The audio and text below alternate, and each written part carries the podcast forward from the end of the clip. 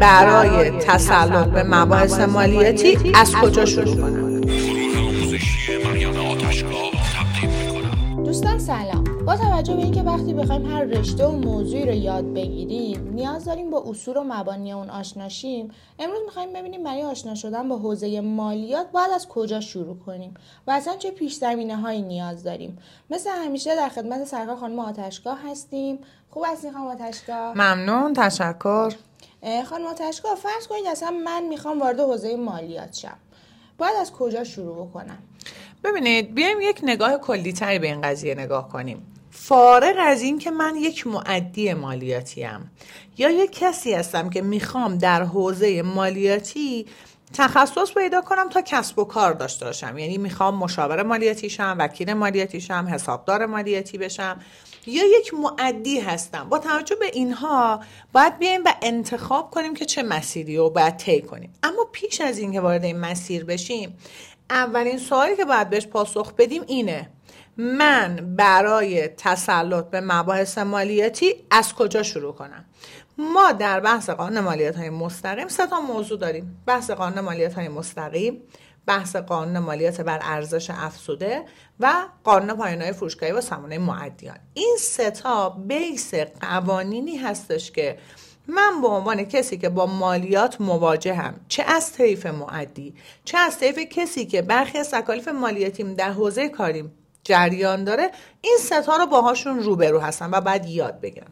پس اگر من قراره در بحث مالیاتی ورود پیدا کنم باید این سه تا قانون رو مسلط باشم. خب این قانون ها خودشون کلی آین نامه دارن بخشنامه دارن دستورالعمل دارن. اما این میشه یک وجه از بحث قانون مالیات ها با نگاه مستقیم به خود موضوع. حالا اگر در پهلوی دیگر این جریان بخوام این تبدیل به بیزینس و تخصص من بشه من لازم دارم قوانین و مقررات دیگه رو هم یاد بگیرم مثل چی؟ مثل قانون مدنی. قانون رفع موانع تولید قانون تجارت قانون دادرسی.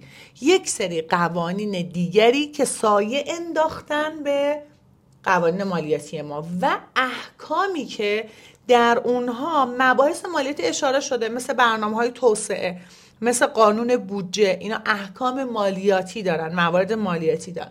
پس من اگر قراره وارد این حوزه بشم با تفکیک اینکه معدی هستم و می‌خوام به عنوان یک کارفرما به عنوان یک کسب و کار مالیات بلد باشم یک تیفری رو باید طی کنم یک مسیری رو به عنوان کسی که می‌خوام این حوزه business و کسب و کار من بشه باید مسیر دیگه رو طی کنم.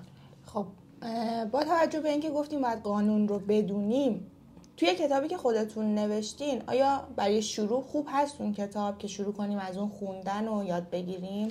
ببینید یه بحثی که وجود داره این هستش که دوستان فکر می‌کنن کتاب قانونی که مثلا مریم تشکا گردآوری کرده با آقای ایکس یا خانم ایکس در محتوا متفاوته. در حالی که اینطوری نیست. قانون قانونه.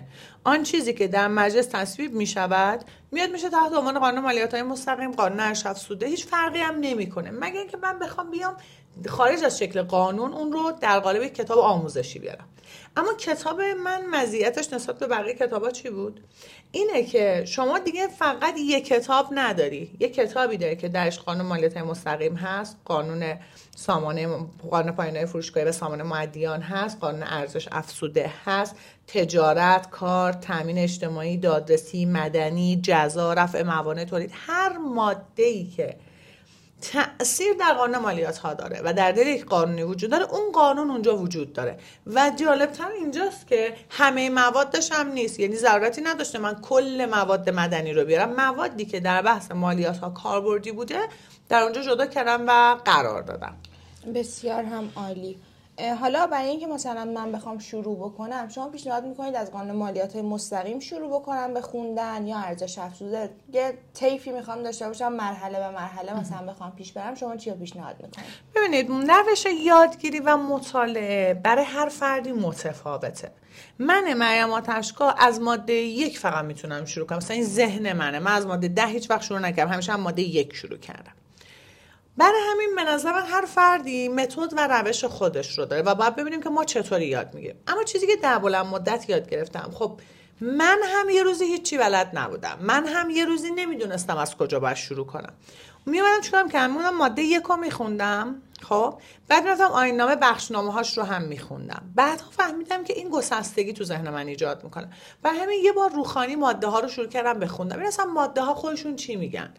بعد اومدم با بندی کردم. گفتم من می‌خوام امروز در بحث ارث کامل مواد رو یاد بگیرم مسائل رو یاد بگیرم. مواد قانونیش رو میخوندم آینامه رو میخوندم بخشنامه رو میخوندم قانون مده. یعنی یه مبحث ارث یه دفعه ممکن بود از من یک ماه و نیم دو ماه زمان ببره. چون باید هم اصل مواد رو میخوندم. آینامه ها دستورالعمل ها بخشنامه ها و از اون طرف قانون انحصار وراثت نمی‌دونم قانون مدنی احکامی که در بحث ارث وجود داشت همه اونا رو خوندن خب زمان می‌بره. باید روشمون رو خودمون پیدا کنیم و ببینیم که چطوری بخونیم یاد می‌گیریم. بسته به این که الان در جریان کار هستیم یا نه. اما اگر من کارفرما بودم از نگاه کارفرما می اومدم یک نگاه اجمالی کامل به مالیات انجام می‌دادم و تمرکزم رو میذاشتم در بحث تکالیف مالیاتی و بحث هزینه های قابل قبول. این موضوع موضوعیه که باید خیلی بهش توجه کنیم و سعی کنیم که اون قسمت دانشمون رو بیشتر کنیم تا بتونیم که به قول گفتنی آثار مالیاتی منفی نداشته باشیم. توی صحبتاتون راجع به آینامه ها و بخشنامه ها صحبت کردین. بازم ببینم این آیین‌نامه بخشنامه رو از کجا می‌تونیم ما پیدا بکنیم؟ سایت قبلش intamedia dot بود. الان شده inta dot tax dot IR یک بستری در خود سازمان امور مالیاتی از سایت های سازمان امور مالیاتی که تمام آینامه و بخشنامه ها رو درش قرار میدن. درسته.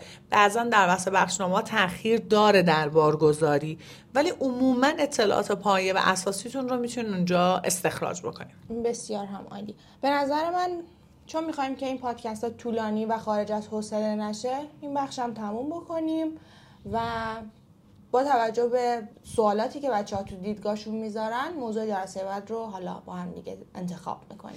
بسیاری. بله توصیه می‌کنم که خیلی طولانی نشه چون خیلی حوصله مخاطب سر نره از محتوا. و موضوع دیگه که وجود داره اینه که هر مسیری یک نقطه آغازی داره. ما باید نقطه آغاز رو یعنی همون گام اول رو برداریم. بقیه مسیر مشخص میشه. یعنی ما نیازی نیست که تا آخر مسیر رو بدونیم و بدونیم به کجا قراره برسیم و بعد مسیر رو ادامه بدیم. ضرورتی نداره. از اینکه باز هم در این پادکست دوستان همراه ما بودن. ممنونیم از شما خانم رزمی هم بابت اینکه زحمت می‌کشین و تو پادکست ها من رو همراهی می‌کنید هم ممنونم. سلامت باشین. اگر امری ندارید که با بچه ها خدا نه خواهش می‌کنم. خدا نگهدار. موفق و پیروز باشین. خدا نگهدار.